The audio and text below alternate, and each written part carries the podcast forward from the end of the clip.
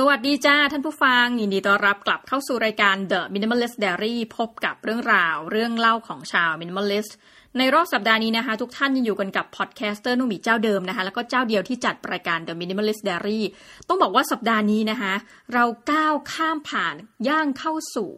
เราคิดว่าโอ้โหเป็นไตรมาสสุดท้าย ปลายเหมือนกับ ปลายปีจริง ๆ เนาะแล้วก็เป็นเรื่องราวที่ทุกท่านกำลังน่าจะตกใจพร้อมกับเราว่า นี่เราผ่านกันมาถึงเดือน 11 ได้อย่างไรเนี่ยนะคะเสียงสูงแบบมีเครื่องหมาย question mark นะคะส่วนตัวรู้สึกว่าเวลาผ่านไปเร็วมากเลย ยังจำได้อยู่เลยว่าต้นปีที่ผ่านมาเนี่ยเราถูกเหมือนกับ คือไม่ได้ออกจากบ้านใช่ไหมมีความเก็บกด มีความกดดันพอสมควรนะคะแล้วก็พอสักพักเนี่ยเราเหมือนกับตอนนี้ปรับตัวได้ละนะใช้ชีวิตปกติแล้วก็นึกไม่ออกเลยว่ากุ้ยในตอนนั้นที่เราถูกกักตัวตอนสี่ทุ่มนะห้ามออกจากบ้านมันมีความทรมานอย่างไรบ้างนะช่วงนั้นมีการเก็บของกักเนื้อกักตัวกักตุนอาหารอย่างไรบ้างนะคะ ไม่น่าเชื่อผ่านกันมาเนาะเอาเป็นว่าในรอบสัปดาห์นี้ต้องบอกว่าในรอบหลาย ๆ วันมาเนี้ยได้ส่วนตัวนะคะ ไปค้นหาคำว่าความเหลื่อมล้ำนะบนอินเทอร์เน็ตอยู่ดีๆ อยากจะพูดถึงเรื่องนี้ขึ้นมา แล้วเราก็คิดว่าหลายท่านถ้าเกิดถ้าท่านเนาะเกิดขึ้นมาในครอบครัวที่มีความเหลื่อมล้ำนะคะคือแบบว่าอาจจะมีเครือญาติที่เป็นแบบหนึ่ง ครอบครัวท่านเป็นแบบหนึ่งท่านอยู่ในโรงเรียนที่มีสังคมที่มันมีความเหลื่อมล้ำนะคะ หรือแม้กระทั่งชุมชนที่ท่านอยู่ เพราะว่าอย่างในประเทศไทยเนี่ยสิ่งที่เรารู้สึกว่าสังเกตเห็นและน่าสนใจมากเลยอย่างหนึ่งก็คือว่า ในพื้นที่พื้นที่หนึ่งถ้ามันไม่ได้เป็นหมู่บ้านจัดสรรเนี่ยเราจะเห็นตั้งแต่บ้านที่แบบผูอาจจะร่ำรวยมากๆเนาะคือลักษณะบ้านหลังใหญ่มีรั้วขอบรอบขอบชิดเนาะกับพื้นที่ที่อาจจะเป็นพื้นที่สลัมนะคะพื้นที่ชุมชนแออัด อยู่เข้าไว้ในบริเวณที่ใกล้เคียงกัน ในประเทศไทยเองเนี่ยมีชุมชนเยอะมากนะคะส่วนตัวเราเคยเข้าไปยังชุมชนเหล่านี้เนี่ยจริงๆอยากเอาเรื่องทั้งหมดเนี่ยมาเล่าแล้วถ้าเล่าเนี่ยคงเป็นซีรีส์เลยเนาะการเข้าไปในชุมชนเนี่ยการที่เราพอเข้าปุ๊บแล้วออกไปเนี่ยมันเป็นความรู้สึกหนึ่งนะทุกท่านตอนเข้าไปโหแบบเหมือนหนังช่องเจ็ดมากนะคะสำหรับใครก็ตามที่ท่านฟังอยู่แล้วท่าน อาศัยอยู่ในชุมชนนี่เราต้องต้องขออนุญาตเนาะนี่พูดไปเมื่อประสบการณ์สักประมาณช่วงปี 2007-2008 ที่เข้าไปนะคะคือเรามีความรู้สึกว่ามันไม่น่าเชื่อว่าในโลกใบเดียวกัน ในพื้นที่รัวรอบขอบที่ใกล้เคียงกันเนี่ยเราจะมีมาตรฐานคุณภาพชีวิตที่แตกต่างกันมากจริง ๆ นะคะรั้วที่ลักษณะเดินเข้าไปหรือว่าขยะกลิ่นของขยะนะคะสภาพลูกเล็กเด็กแดงในรอบบริเวณนั้นเนี่ยยังจำติดตรึงได้ถึงทุกวันนี้เนาะ แล้วก็ตอนนั้นนึกในใจนี่พูดแบบ คือมันก็เป็นเรื่องเศร้าเนอะแต่ว่ารู้สึกว่าเฮ้ยช่องเจ็ดเวลาทำภาพยนตร์ทำทำหนังของเขาเนี่ยนะละครนะเนาะแล้วพูดถึงเรื่องราวของสลัมเนี่ยเป็นภาพแบบไหนนะพื้นที่แออัดทั้งหลายเนี่ยมันเหมือนกับออกมาจากหนังที่เราเห็นจริงๆอะค่ะแล้วเราก็ไปเจอของจริงเนาะคือเป็นสภาพที่เรารู้สึกว่าถ้าเป็นเราเราเกิดมาในพื้นที่บริเวณเนี้ยมันอาจจะไม่ ได้ส่งผลให้เรามีความรู้สึกมีความสุขกับชีวิตนะคะแต่อันนี้พูดแทนทุกท่านไม่ได้เพราะเราก็อาจจะอันนี้พูดแบบในฐานะของคนที่อยู่พื้นที่หนึ่งเข้ามายังพื้นที่หนึ่งแล้วเราสึกว่าเราไม่มีความสุข แต่ว่าบุคคลในพื้นที่นั้นเขาอาจจะรู้สึกว่าเอาในเมื่อเขาเกิดมา แล้วอยู่ในพื้นที่นี้เขาอาจจะมีความสุขในรูปแบบของเขานะคะแต่ว่าจำได้ตอนไปสัมภาษณ์เนี่ย มันจะมีประโยคทั้งหลายแหละที่เราฟังแล้วเราสะเทือนใจนะคะยกตัวอย่างเช่น อันนี้ขออนุญาตเล่าเนาะก็คือว่าพอเข้าไปในพื้นที่หนึ่งก็ไปเจอคุณป้าท่านหนึ่งซึ่งท่านตอบคำถามดีมากเลยนะท่านตอบคำถามถึงเรื่องราวว่าเออตอนนั้นคือเราไปเก็บข้อมูลอะไรเงี้ยจนมาถึงอันนึงบอกว่าเนี่ยอยู่กับเป็นคุณป้ากับหลานนะหลานสาววัยสิบสองขวบเนี่ยบอกว่าอ้าวคุณป้าทำไมไม่ปล่อยให้หลานเนี่ยออกมาวิ่งเล่นนะคะ หรืออะไรทำนองเนี้ยเพราะว่าเห็นหลาน ป้าก็บอกว่าเอาไว้แต่ในบ้านอะไรเงี้ย ป้าก็บอกว่าปล่อยไม่ได้หรอกนะเผลอปั๊บเดี๋ยวขออนุญาตนะคะเผลอปั๊บเดี๋ยวมันเอาไปข่มขืนนะคะมันมันเลยทำให้เรารู้สึกจริงๆนะทุกท่านว่าโหการอยู่ในพื้นที่ที่เราควรมันควรจะเป็นพื้นที่ที่ปลอดภัยของเรานะสิ่งที่เรียกว่าบ้านเนาะกลายเป็นความที่ต้องมาระแวดระวังหวาดระแวงกันนะคะหรือในพื้นที่แห่งนั้นเนี่ยพอเราไปหลายคนก็บอกว่าอยากได้งานทำเนาะตอนนั้นไปสำรวจเรื่องเศรษฐกิจเนี่ย อยากได้งานทำหางานให้หน่อยนะคะหรือว่าหลายคนก็ตกงานแล้วก็เหมือนยังถุงกล้วยแขกที่เราเห็นเนี่ยก็มีหน้าที่พับถุงพับอะไรเนี่ยนะคะนั่นคือความเหลื่อมล้ำในประเทศไทยกันแล้วกันเนาะที่เราเล่า ทีนี้ก็ไปดูสารคดีอันนึงมา ช่วงนี้คือแบบอินมากไม่รู้ทำไมตอบทุกท่านไม่ได้นะคะไปดูสารคดีตอนแรกไปดูสารคดีของเยอรมันก่อน ซึ่งเขาแปลเป็นภาษาอังกฤษแล้วเนาะและอีกอันก็ไปดูรายการหนึ่งนะคะ ซึ่งคุณหาได้ใน YouTube เลย ชื่อว่า Rich House Poor House นะคะ คือเขาพยายามจะบอกว่าอย่างอังกฤษเนี่ย มันคือทุกที่มันมีความเหลื่อมล้ำแต่ความเหลื่อมล้ำนะขณะปัจจุบันที่เราพูดถึงเนี่ยมันมีการขยายขอบเขตความเหลื่อมล้ำคือหมายความว่าคนจนกับคนรวยเนี่ยเส้นความเหลื่อมล้ำจะห่างขึ้นไปเรื่อยๆนะคือความ อายุติธรรมความไม่เท่าเทียมกันทางโอกาสทั้งหลายแหละ มันจะต่างขึ้นไปเรื่อยๆ ซึ่งประเด็นเนี้ยเราอยากจะศึกษามากเลย เหมือนกับเศรษฐกิจโลกพันปีสี่พันปีที่เราถ้าพูดถึงเรื่องเงินตราเนาะสถิติก็คือเราเริ่มมีเงินตราเนี่ยประมาณย้อนไปได้ 4,000 ปี แต่เราอยากรู้มากจริงนะ ในช่วงระหว่าง 4,000 ปีเนี่ยนะคะตรงคำว่า inequality หรือ gap เนี่ยมันถ่างขึ้นแล้วลงแล้วขึ้นนะเป็นเหมือนเป็นกราฟขึ้นลง หรือว่ามันถ่างมากขึ้นเรื่อยๆ อันนี้คือคือคำถามของตัวเอง ซึ่ง แม่ถ้าเกิดว่าใครสนใจทำวิจัยร่วมกับเราเนี่ยมาแจ้งหน่อยนะ เราอยากรู้มากนะคะ แต่ว่าในปัจจุบันเขาบอกว่าเมื่อเทียบกันในของอังกฤษเนี่ย ตอนนี้มันถ่างกว้างขึ้นนะคะอยู่ประมาณราวหนึ่งในสามคือสามสิบกว่าเปอร์เซ็นต์เลย เขาก็เลยทำสารคดีเป็นการลักษณะการทดลองเนะว่า ให้คนที่มีฐานะทางสังคม ฐานะทางการเงินที่ดีเนี่ย top สิบเปอร์เซ็นต์นะคะคือหนังเนี่ยสารคดีเขาจะบอกว่าบ้านเนี้ยอยู่ในฐานบนสิบเปอร์เซ็นต์นะคะของอังกฤษนะคะหรือว่าบ้านเนี้ย ถ้าแบบขึ้นไปกว่านั้นคือ top 2%อนต์อะไรแบบนี้ top 2 top 10เนี่ยกับเทียบกับคนที่อยู่ 10%ล่างนะของอังกฤษ แล้วก็ให้สองครอบครัวเนี้ยสลับบ้านกันอยู่หนึ่งสัปดาห์นะนั่นหมายความว่านี่คือการทดลองแบบเฮ้ยคือถ้าเป็นเราเราก็ตกใจแล้วนะว่าโหมีการเอาคนสิบบนกับสิบล่างเนี่ยมาแลกบ้านกัน แล้วเราก็ตกใจไปกว่านั้นคือ มันเป็นสารคดีที่มีเป็นซีซั่นนะคะแล้วหลายซีซั่นมาก แล้วไปเจอคอมเมนต์หนึ่งอันนี้น่าสนใจมากแล้วเราก็ดูตามแล้วก็เออจริง ปรากฏว่าแค่ตัวสารคดีที่บอกว่าตัว inequality เนี่ยมันถ่างออกไปเรื่อยๆ ใช่ไหมคะข้อที่จริงก็เป็นเช่นนั้น เพราะว่ายิ่งทำสารคดีไปเนี่ยพอซีซั่นหลังๆ เราจะเห็นว่าแต่เดิมเนี่ยบ้านที่มีตังเนาะก็คือ top สิบเนี่ยได้เงินใช้สัปดาห์ละพันปอนด์ขึ้นไปโดยประมาณนะคือถ้าเราเทียบเงินในปัจจุบันปอนด์หนึ่งก็อาจจะสัก กลมๆแล้วก็ 40 บาท อาจจะดูไม่เยอะเนาะแต่ในยุคในสมัยนั้นเนี่ยมันจะตกปอนด์ละ58ถึง60เนี่ยประมาณนี้นะคะ แต่ไม่เป็นไรอะก็พันปอนด์แต่กลายเป็นว่ายิ่งสารคดีทำหลายซีซั่นมากขึ้นเรื่อยๆ ตอนนี้เราจะเห็นจากคำว่าพันปอนด์เนี่ยกลายเป็นว่าบ้านที่ร่ำรวยเนี่ยจะมีเงินใช้ต่อสัปดาห์ราวพันเจ็ดร้อยถึงสองพันปอนด์ในขณะที่ครอบครัว top สิบเปอร์เซ็นต์อ่าต้องบอกว่าไม่ใช่ bottom เออไม่ใช่ top เนาะบอททอมสิบเปอร์เซ็นต์ล่างเนี่ย แต่เดิมมีเงินใช้ประมาณ ร้อยห้าสิบปอนด์นะคะขึ้นไปหลักร้อยปอนด์ขึ้นไป กลายเป็นว่าเหลือเพียงแค่ 80 70 หรือแม้กระทั่ง 50 กว่าปอนด์ต่อสัปดาห์ นั่นหมายความว่าคนจนเนี่ยจนลงนะคะเมื่อเทียบกับสารคดีที่ทำมาก่อนหน้านั้น คนจนจนลงในขณะที่คนรวยมีเงินเหลือใช้มากขึ้นคือเนี้ยมันน่าตกใจตั้งแต่ที่เราเห็นแค่สภาพสารคดีเปลี่ยนไปเรื่อยๆเนี่ย มันเห็นช่องของมันเองอะโดยที่สารคดียังไม่ต้องบอกเราคือถ้าเราดูตามมาเรื่อยๆเนาะเสร็จปุ๊บเราก็ไปดูหลายครอบครัวเหมือนกันค่ะ สิ่งที่น่าสนใจก็คือว่าพอยสำคัญอย่างหนึ่งเหมือนกันนะ คือเรื่องของ attitude เนาะในการที่จะใช้ชีวิตนะคะมันจะมีบางบ้านอะที่คนเขาแบบเหมือนเราก็แอบอ่านคอมเมนต์ก่อนเนาะคือบางบ้านคนก็จะบ่นเลยว่าแบบเนี่ยสมควรแล้วที่แบบคนนี้ยังจะมีปัญหาทางการเงินต่อไป เพราะว่าคืออย่างนี้ค่ะพอบางบ้านเนี่ยคือพอเขาสลับกันอยู่เนาะ เขาก็จะได้ budget รายสัปดาห์ตามบ้านหลังนั้นจริง ๆ นั่นหมายความว่าคนที่อยู่ top สิบบนเนี่ยพอไปอีกบ้านหนึ่งคือต้องไปอยู่หนึ่งสัปดาห์ แล้วก็ใช้เงินระหว่างอะเช่นห้าสิบถึงแปดสิบปอนด์จริงๆนะกับคนที่อยู่ระดับล่างสิบเปอร์เซ็นต์ล่างเนี่ยก็ไปบ้านคนรวยแล้วก็ใช้เงินแบบอาจจะเลเซเนาะสัปดาห์ละพันเจ็ดร้อยถึงสองพันปอนด์ปรากฏว่ามันมีเคสหนึ่งที่ คนที่อยู่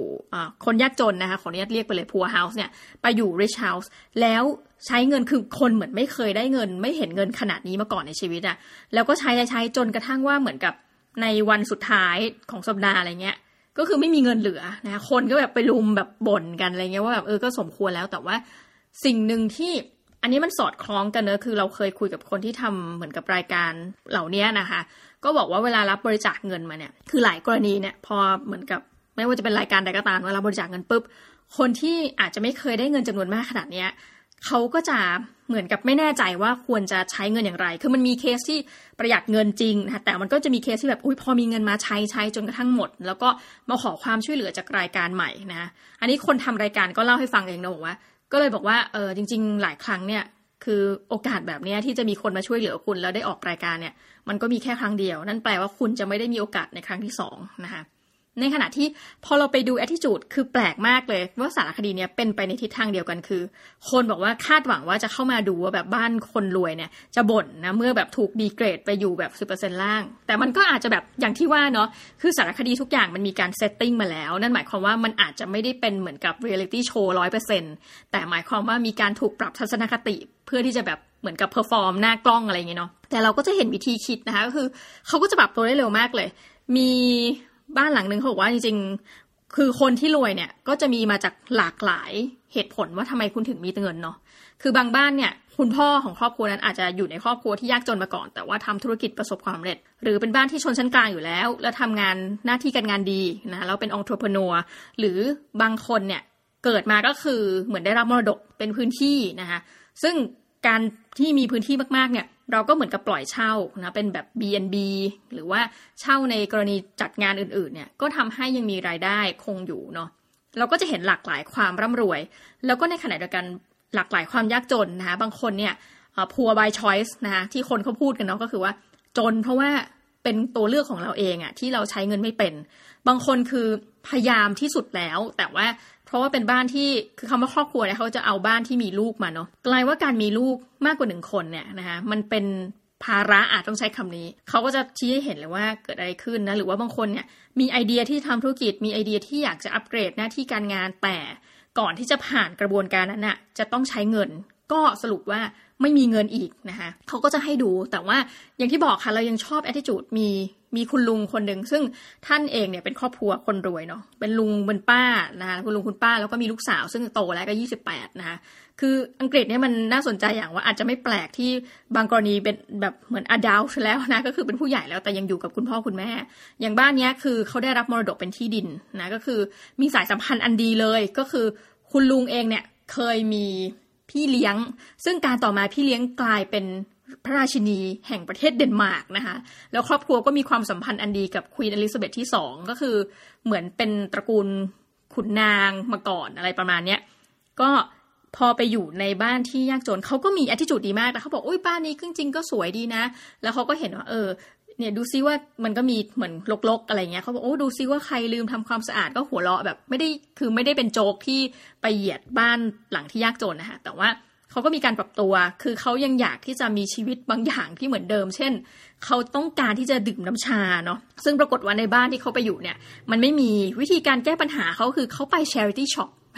นะคือแทนที่จะไปซื้อกาน้ำชาใหม่ขึ้นมาเนี่ยเขาก็เปลี่ยนว่าแค่ไปเหมือนกับ ตัว charity shop ซึ่งในอังกฤษเนี่ยถ้าเป็น charity shop ที่ดัง ๆ ก็อย่างเช่น Oxfam นะ คือเอาของแบบเราไปบริจาคที่ Oxfam ได้เนอะแล้วก็ของ Oxfam เนี่ยมันจะขายในราคาถูก บางทีถ้าเป็นแบบคริสต์มาสนะคะ ถ้าเป็นครอบครัวที่ไม่ได้มีฐานะมาก ก็จะไปซื้อของขวัญวันคริสต์มาสเนี่ย ผ่านจากการเดินเข้าไป Oxfam shop เนี่ยบางที 5 ปอนด์ก็ได้แล้วของขวัญคริสต์มาสนะคะ ลุงเนี่ยก็เหมือนกับเดินไปซื้อร้านประมาณเนี้ยนะคือเหมือนกับปรับตัวได้เร็ว หรือว่าอีกครอบครัวหนึ่งนะคะ ก็คือเป็นครอบครัวที่ร่ำรวยเหมือนกัน ครอบครัวนี้เขาก็ได้โจทย์ว่า ต้องซื้ออาหารที่เขาอยากจะมีชีวิตที่ดีอะคือมีอาหารที่มีคุณภาพดี ปรากฏว่าเราก็เห็นว่าเขาไปเดินตลาด แล้วเขาก็พยายามแบบเหมือนเดินไปเดินมาหลายพื้นที่มากในตลาดนั้นอะเพื่อให้ได้ร้านที่ราคาถูกที่สุด ถ้าเหมือนร้านไหนเข้าไปแล้วเหมือนต่อราคาที่ตลาดเนาะ แล้วเเขาไม่ให้เนาะเขาก็บอกไม่เป็นไรเขาจะลองไปทุกร้านก่อน จนแบบชัวร์ว่าเขาจะได้ร้านที่เหมือนได้ดีลที่ดีที่สุดนะ ซึ่ง มันทำให้เราเห็นจริง ๆ ว่าทัศนคติบางอย่างเนี่ย มันส่งผลที่ดีเนาะต่อสภาวะทางการเงิน แล้วก็ปรากฏว่าในทุกครอบครัวที่ดูอะค่ะ ครอบครัวคนรวยสามารถใช้เงินคือ แต่ต้องเรียกว่าปรับพฤติกรรมมากนะ คืออะ let's say พันเจ็ดร้อยปอนด์ลดลงมาเหลือไม่ถึงหนึ่งร้อยปอนด์ต่อสัปดาห์ แต่ทุกครอบครัวสามารถใช้เงินนั้นได้นะคะ แต่ตอนจบของเรื่องเนี่ยมันทำให้แล้วเขาก็เหมือนเอาสองครอบครัวเนี่ยบางทีก็มาเจอกันเนาะมาให้ความช่วยเหลือกัน พอมาเผชิญหน้ากันมันทำให้เรารู้สึกจริงนะว่า เออ การทำสารคดีเรื่องนี้มันไม่ได้ทำแต่ให้เราในฐานะผู้ชมอะเห็นความแตกต่างระหว่างเนี่ยรายได้ที่แบบหืมต่างกันเป็นสิบเท่านะเผลอๆยี่สิบเท่า แต่มันทำให้คนที่เขาเข้าร่วมโครงการเนี่ยค่ะ รู้สึกเห็นอกเห็นใจกัน แล้วบางครอบครัวเนี่ยอย่างครอบครัวที่ยากจนเนี่ยบางคนจะมีทัศนคติที่เป็นลบต่อคนรวยอ้าวซึ่งเราเข้าใจนะเหมือนกับแบบเฮ้ยคนรวยเนี่ยมันต้องเห็นแก่ตัวแบบทำเงินได้ยังไงแบบ เพราะว่า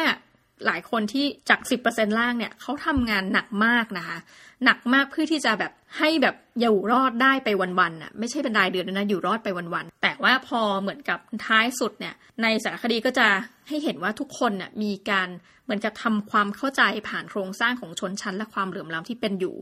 แล้วมันก็ทำให้เรารู้สึกแบบ อืมเนาะแต่จุดหนึ่งที่คิดนะ นี่คือความแตกต่างอย่างมาก แล้วเราเคยเจอคนที่เป็นคนอินเดียเนี่ยพูด แล้วมันก็เป็นเรื่องจริงนะคะเกี่ยวกับประเทศไทยเหมือนกันว่า ความลำบากของคนยุโรปเนี่ย ที่คุณพูดว่านั่นคือความลำบากของคุณเนี่ยบางทีมันอาจจะเทียบเท่า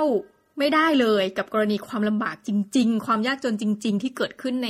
ในเอเชียในบางประเทศนะคะอันนี้ต้องบอกว่าเป็นความคิดเห็น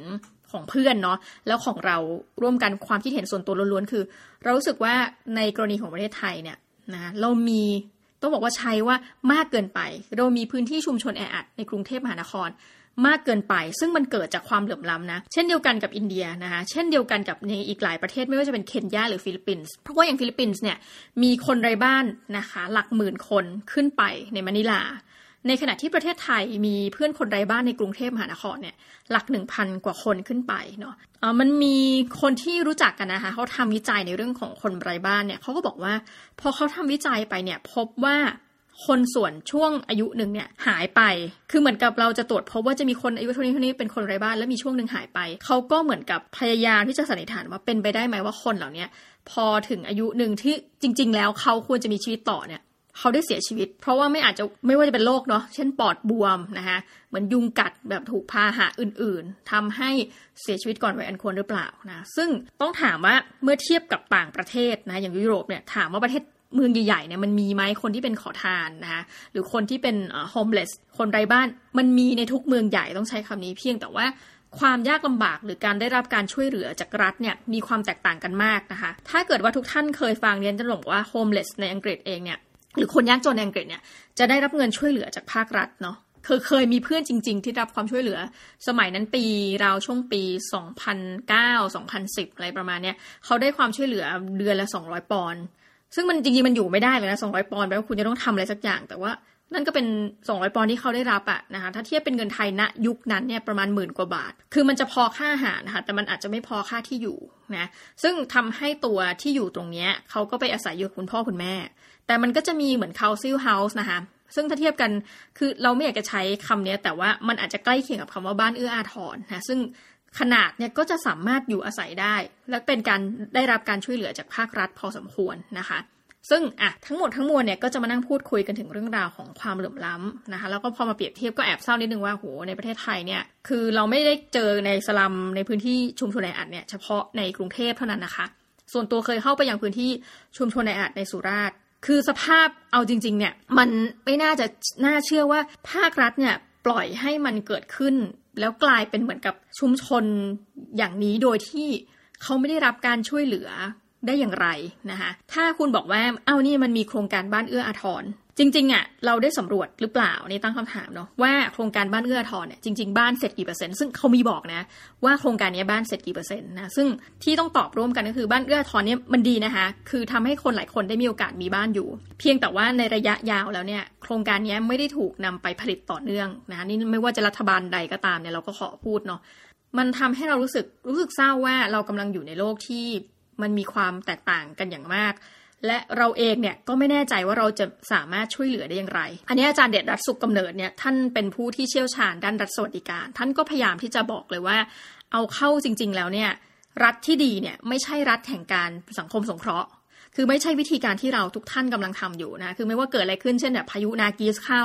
บริจาคเงินนะสึนามิมาบริจาคเงิน อันนี้มันเป็นการตอบโจทย์ขั้นพื้นฐานระดับล่างที่สุดนะ คือแบบเหมือนกับเราไปแบบ ไปส่งเคราะห์ด้านการเงินเป็นแบบ one off event นะคะ ทางที่ดีคือในมุมของคนที่ศึกษาด้านนี้เขาก็จะพูดถึงคำว่ารัฐสวัสดิการ ซึ่งนั่นหมายถึงว่าจริง ๆ แล้วในระยะยาวเนี่ยเราจะต้องมีการเก็บภาษีส่วนบุคคลเพิ่มขึ้นนะคะเราไม่รู้ว่าท่านจะยินยอมหรือเปล่านะ แต่ส่วนตัวหลังจากที่เราเห็นความเหลื่อมล้ำในรูปแบบของยุโรป กับความเหลื่อมล้ำในรูปแบบของประเทศไทย เรารู้สึกว่าเราอยากสนับสนุนเรื่องนี้มาก ๆนะคะ แล้วก็ส่วนตัวเนี่ยจริง ๆ เป็นคนที่รีพอร์ต เงินเดือนเอาใกล้แล้วนะคะ ช่วงนี้ท่านจะต้องซื้อกองทุนอะไรรีบซื้อก่อนนะที่แบบตอนนี้หุ้นกำลังแบบเหมือนกับพุ่งขึ้น รีบซื้อก่อนนะคะประเด็นก็คือว่าเรารู้สึกจริง ๆนะว่า เรายินดีเรายินดีมากเลยที่จะให้ถูกหักเงินเดือนเพิ่ม แต่ว่าไม่ใช่แค่เราคนเดียวนะคะ จะต้องหักร่วมกัน personal income tax เนี่ยไปทั้งหมดเนาะแล้วก็มาแบ่งปันเพื่อลดความเหลื่อมล้ำลง เพราะเราเชื่อว่าจริง ๆ แล้วนะคะ ถ้าไปสำรวจจริง ๆ เนี่ย คนที่มันไม่มีใครที่เกิดมาแล้วอยากจะขี้เกียจหรอกนะคะ ทุกคนอยากที่จะมีโอกาสและได้รับความเท่าเทียมกัน มันจะดีกว่านี้เอาตายแล้วอยู่ดีวันนี้นะคะมาพูดเหมือนกับเป็นเหมือนกับนางงามสังงานแต่นี่พูดจริงนะว่าเรารู้สึกอยากจะเป็นเหมือน episode ที่พูดถึงว่าเอ้ยเราอยากจะลดความเหลื่อมล้ำแล้วเราจะทำได้อย่างไรนะคะเพราะนั้นรอบหน้านะคะถ้าเย็นลงสอสออย่าลืมเลือกนะคะนี่พูดเล่นนี่พูดเล่นนะคะยังยังต้องใช้ทุนอยู่อีกนานนะคะก็ เอาเป็นว่าเป็น episode ที่ฝากทิ้งไว้ให้ทุกท่านละกันว่าเอยังไงดีนะ แล้วก็ฝากไปติดตามสนใจนะ ไปกดได้นะคะรายการ Rich House Poor House แล้วก็เราจะได้เห็นวิธีคิดจริงๆแล้วหลายคนแบบโหคอมเมนต์เยอะมาก คอมเมนต์จากคนอังกฤษบอกว่าเนี่ยเพราะอย่างนี้เขาถึงรวยอะไรเงี้ยเพราะว่าเขามีวิธีการใช้เงินที่ชาญฉลาดนะคะยังไงก็ไปดูเผื่อเราจะแบบก๊อปปี้แล้วก็ paste ชีวิตของคนเหล่านี้นะเอาละค่ะสำหรับวันนี้ต้องขอขอบคุณมากนะคะ ที่อยู่กันจนจบรายการและเราจะกลับมาพบกันใหม่ในรอบสัปดาห์หน้าสำหรับวันนี้ สวัสดีค่ะ